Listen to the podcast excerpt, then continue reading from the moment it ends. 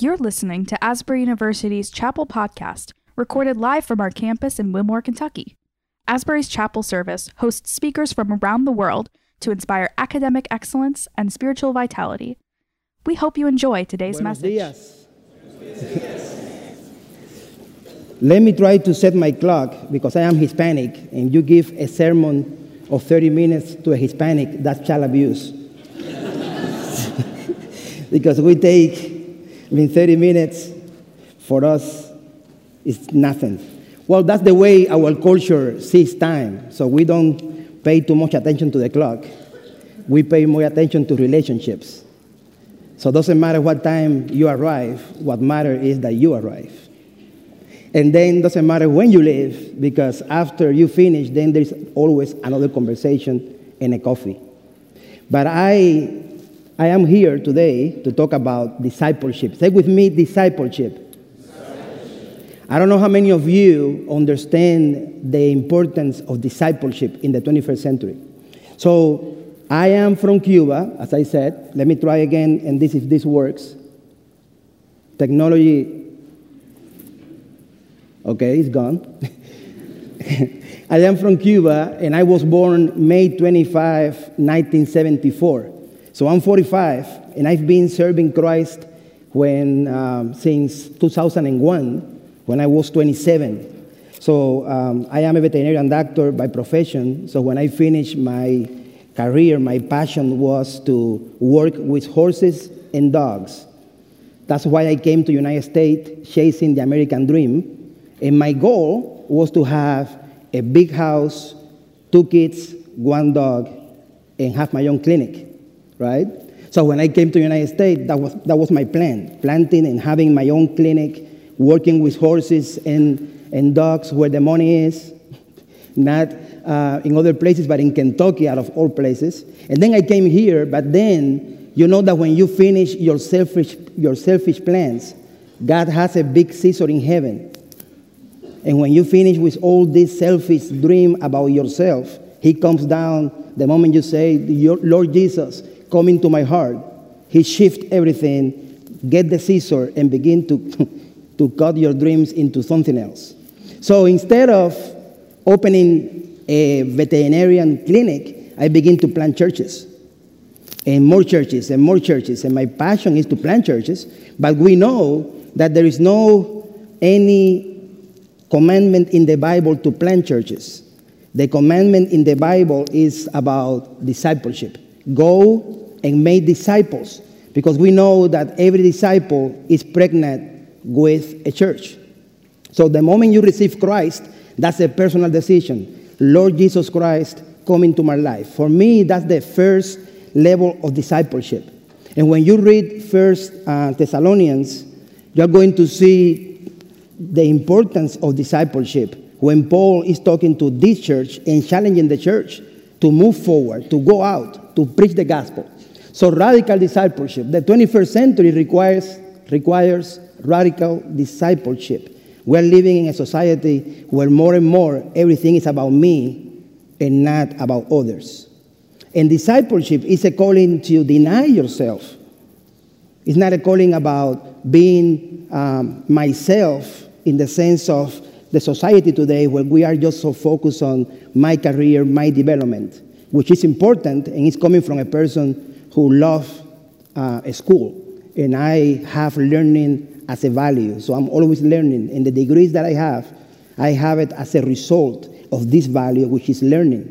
And I will continue learning until I die, right? But the, the, the understanding that without faith, it's impossible to please God.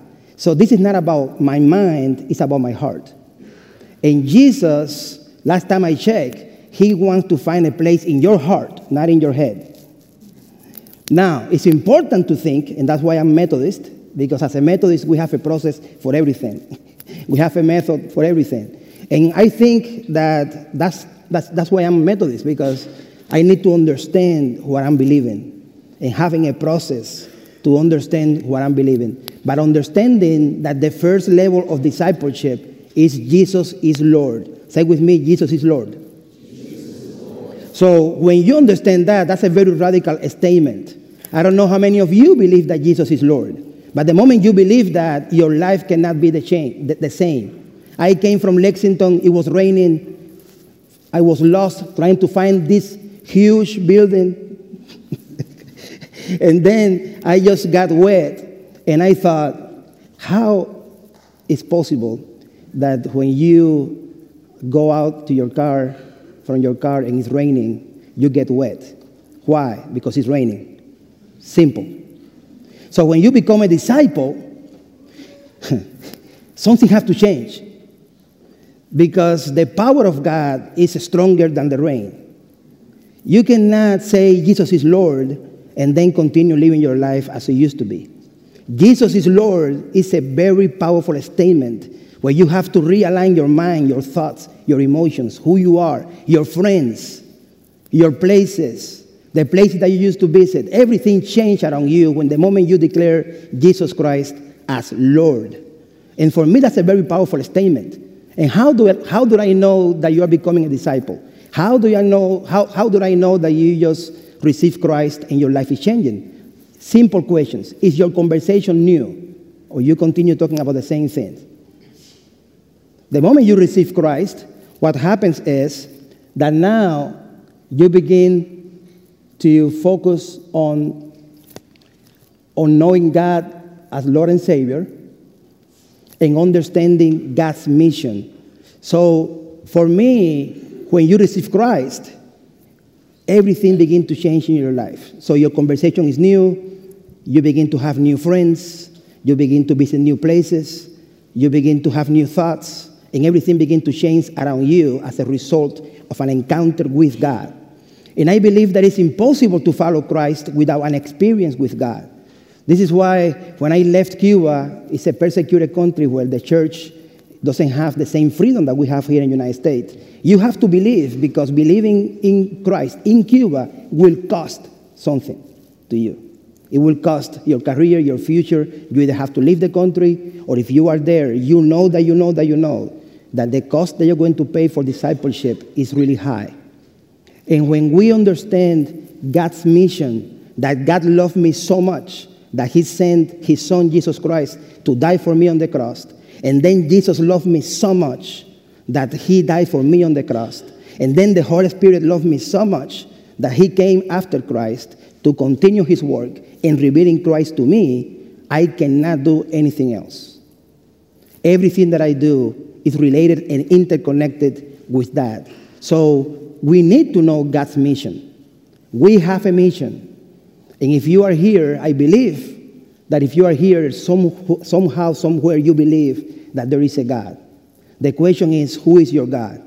Because people usually say, well, God is everywhere, God have different faces, God. No. No. No. You have to make a decision who is your God. My God has a name, and his name is Jehovah. My Lord has a name, and his name is Jesus. So when I see people calling God it, or the universe, or the force, or something like that, I just get crazy. It's, it's like somebody's calling me it, or you are the force, or you are something. I mean, you have a name. Your God has a name. My God has a name. So I want to go call my God by his name, and his name is Jehovah. And he's the God of the universe. He's the creator of heaven and earth, the sea, and everything in them. And when I believe that, then I receive a mission. A mission. What is the mission? To go out and make disciples. Now, at the same time, we understand these questions where we need to begin to think about discipleship in a different lens. So, number one, Jesus is Lord. That's the first level of discipleship. Number two, Jesus' teachings. So, you have the Bible right here. You have, your, you have the Bible. The Bible is, reflects God's word. But I believe with all my heart that God's word goes beyond the Bible. Because when you see Paul and you see the apostles preaching about preach, the, preach God's word, preach the gospel, they didn't have this written yet. so their understanding of God's words goes beyond everything we see. and understanding that we not only say Jesus is Lord, but now we're also only we're going to submit to his teachings. Therefore, when I read my Bible, I don't read my Bible just to learn. I read my Bible to be transformed. I don't read the Bible just to preach it to other people. I read the Bible for me to be transformed my mind, my thoughts. And that's why I refuse to learn Hebrew and Greek just for the sake of, of understanding. I'm not here to understand, I'm here to be transformed. And the moment the Hebrew and the Greek takes me away from transformation, I quit reading the Bible in Hebrew and Greek.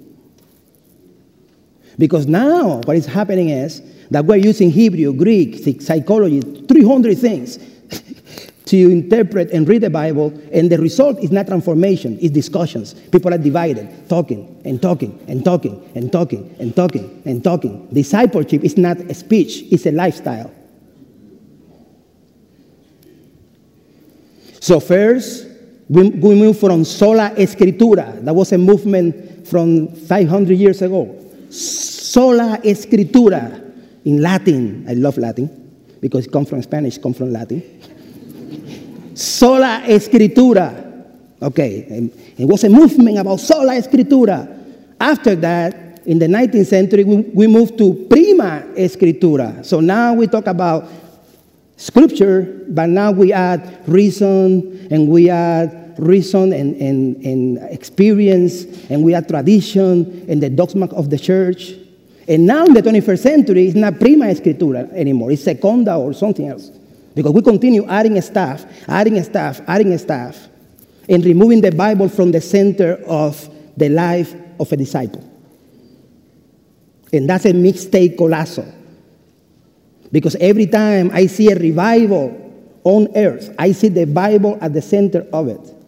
Every time I see a revival, I see prayer, I see fasting at the center of it. In the moment we stop doing this, in the moment we allow reason to become the lenses through which we are going to process everything, we are lost. Because this is by faith and by faith only.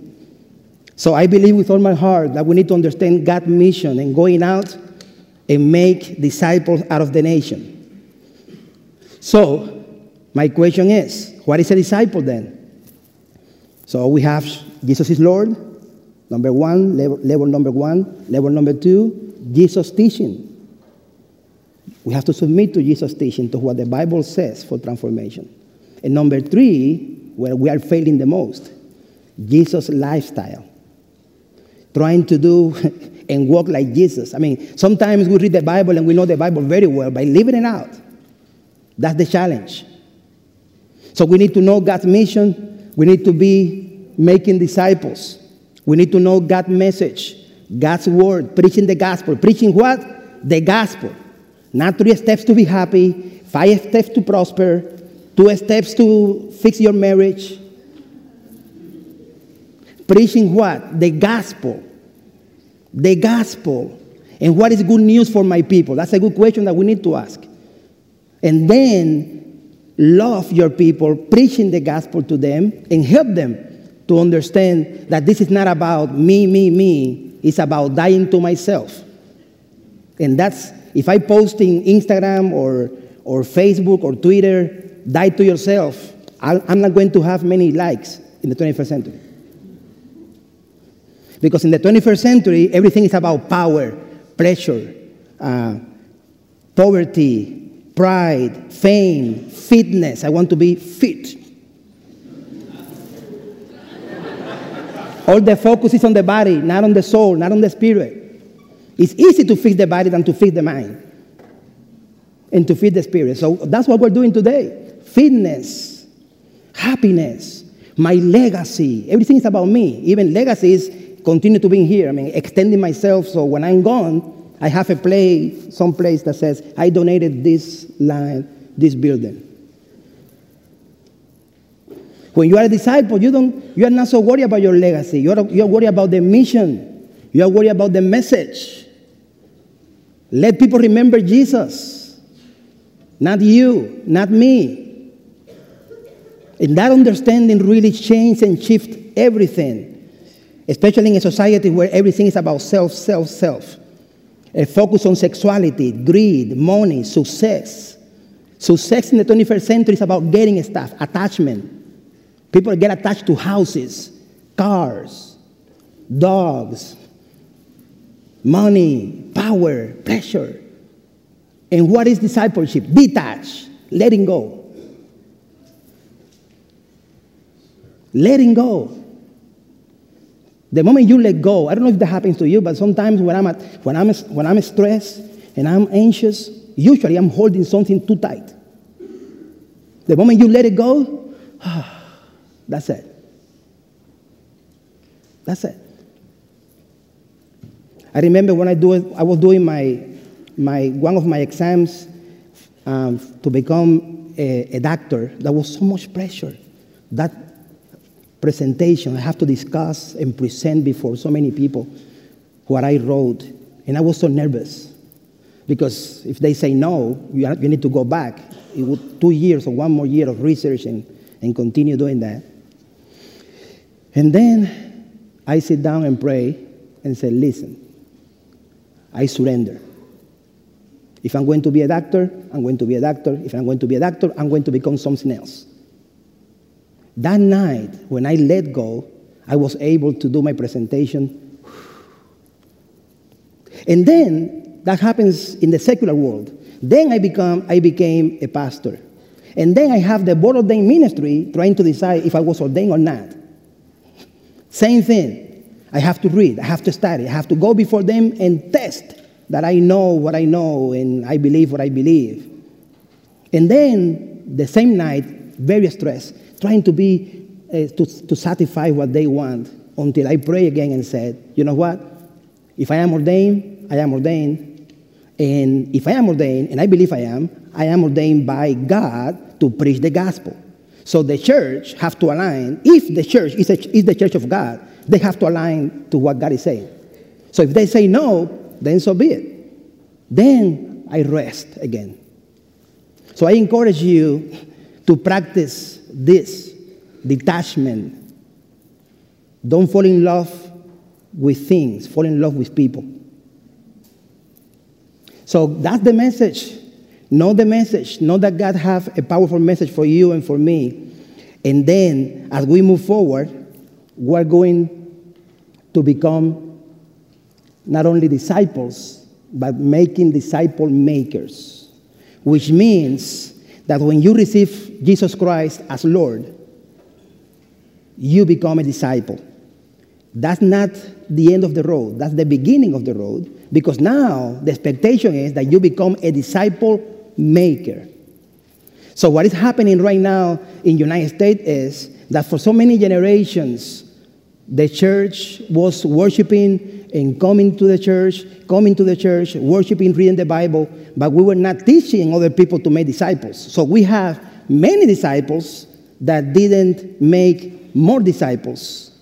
And as a result, now, the, I'm, again, as I was presenting, I'm the district superintendent for Lexington. We have so many people in our churches.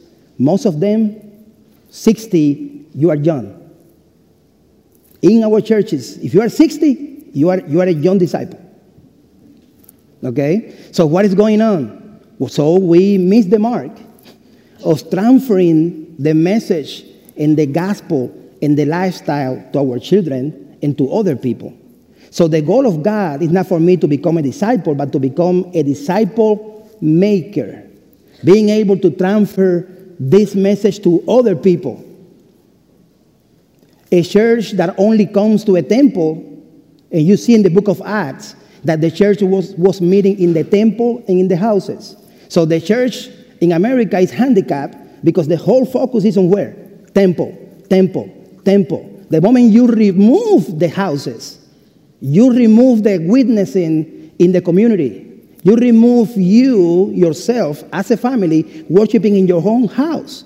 And that's what access the church that is in your house. Read the book of Acts again and again and again. The church that is in your house. So if your children are not seeing you If you don't see your parents worshiping, guess what? You're not going to know, you're not going to learn to worship God. You learn that the only place to worship is where? In the church. So we begin to make a Walmart of our life, a department for worship, a department for Bible study, a department for my secular job. And then you have to make decisions about what to do in the, depending on where you are. But for me, in my house, we are always worshiping, and I make sure that I worship in a place that my daughter can see me. So when she gets up in the morning, the first thing she sees is daddy worshiping, doing my devotion, spending time with God. And that, little by little, that's impacting her life because now wherever she goes, she goes with a devotional and in English. in English. She goes with the devotional in English because she prefers English than Spanish. But because of that, now in the school where she is, her friends now they also bought a devotional. And now everybody's buying devotionals because she has one. My point is that we need to, to model for others before we can transfer this message to other people. So God wants us, want us to become disciple makers, not only to become disciples. So by this fact, we understand that the whole focus of God is people, not things. And the process that we have to embrace is the fact that God loves all the nations. He loves everyone. I see all these flags.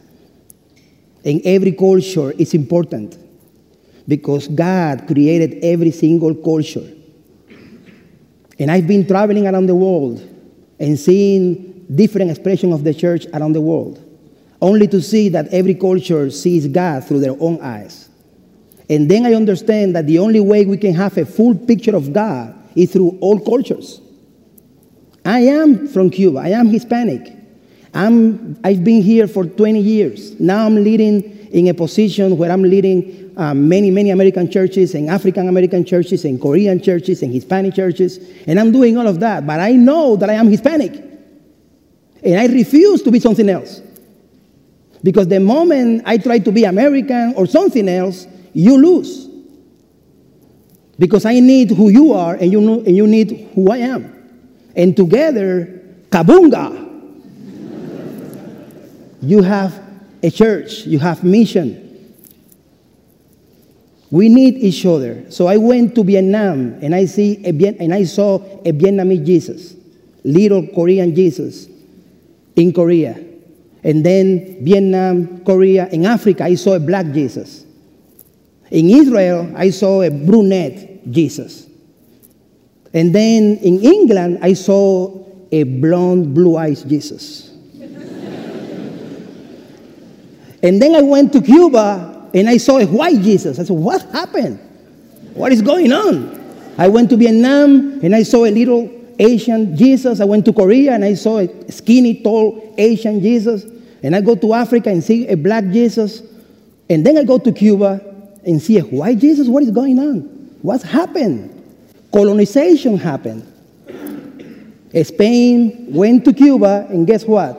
This is the Jesus that you're going to preach. This is the Jesus that you're going to embrace. Here you are. And that's why it's so important to love people. Because the first rule to love people is what? Empty yourself. We, you have, if you want to preach the gospel and reach other people for Christ, we need to empty ourselves. We need to empty ourselves. We need to let go of the things that are not allowing us to preach the message as it is and allow people to embrace the gospel according to their own culture 100% African, 100% Latino, 100% American, 100% Asian. Because the gospel is life, it's a lifestyle. And we need to allow that culture to live that lifestyle. So love the nations. And I want to encourage you to love the nation, love all people. Don't try to be them, don't try to, don't try to change them. Their higher mark of love is allowing people to be who they are. If you have friends, how many of you have friends? Good. I know if your friends are good friends if they allow you to be who you are. The moment they're trying to change you and control the way you think and feel and what you're going to do and where you're going, they're not friends. Run. They are not friends. A true friend will allow you to be who you are, to say what you feel and think. I'm going to close with this. If this allow me to go, good. If you forget everything I say, I said, this is the way we make disciples. This is the way we transfer the message and the mission and God's word to others. First, model, become a model. The first rule of the kingdom of God is come and see. They need to see a true disciple so they can become one.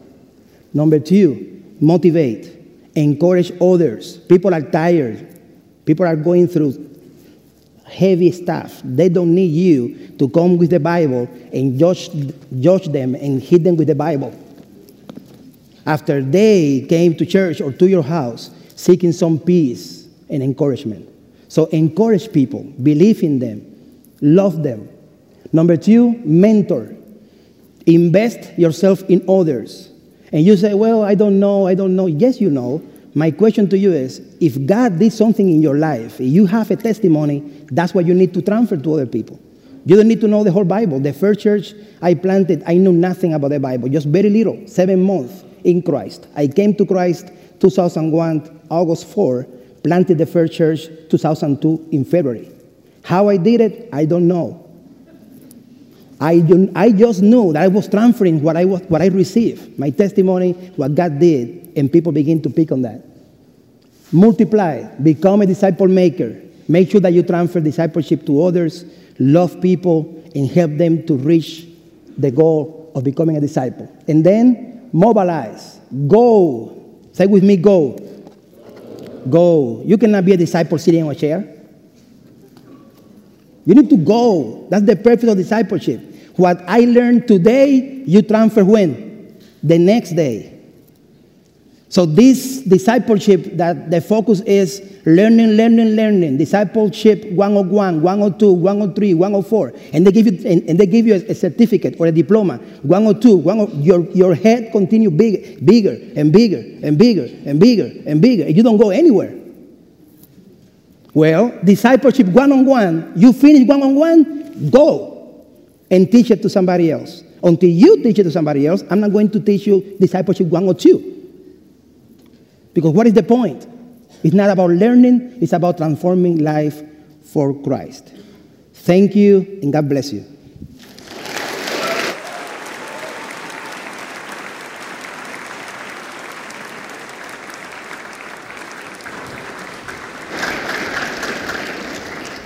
Let me pray for you real quick before I go. Can you stand, please?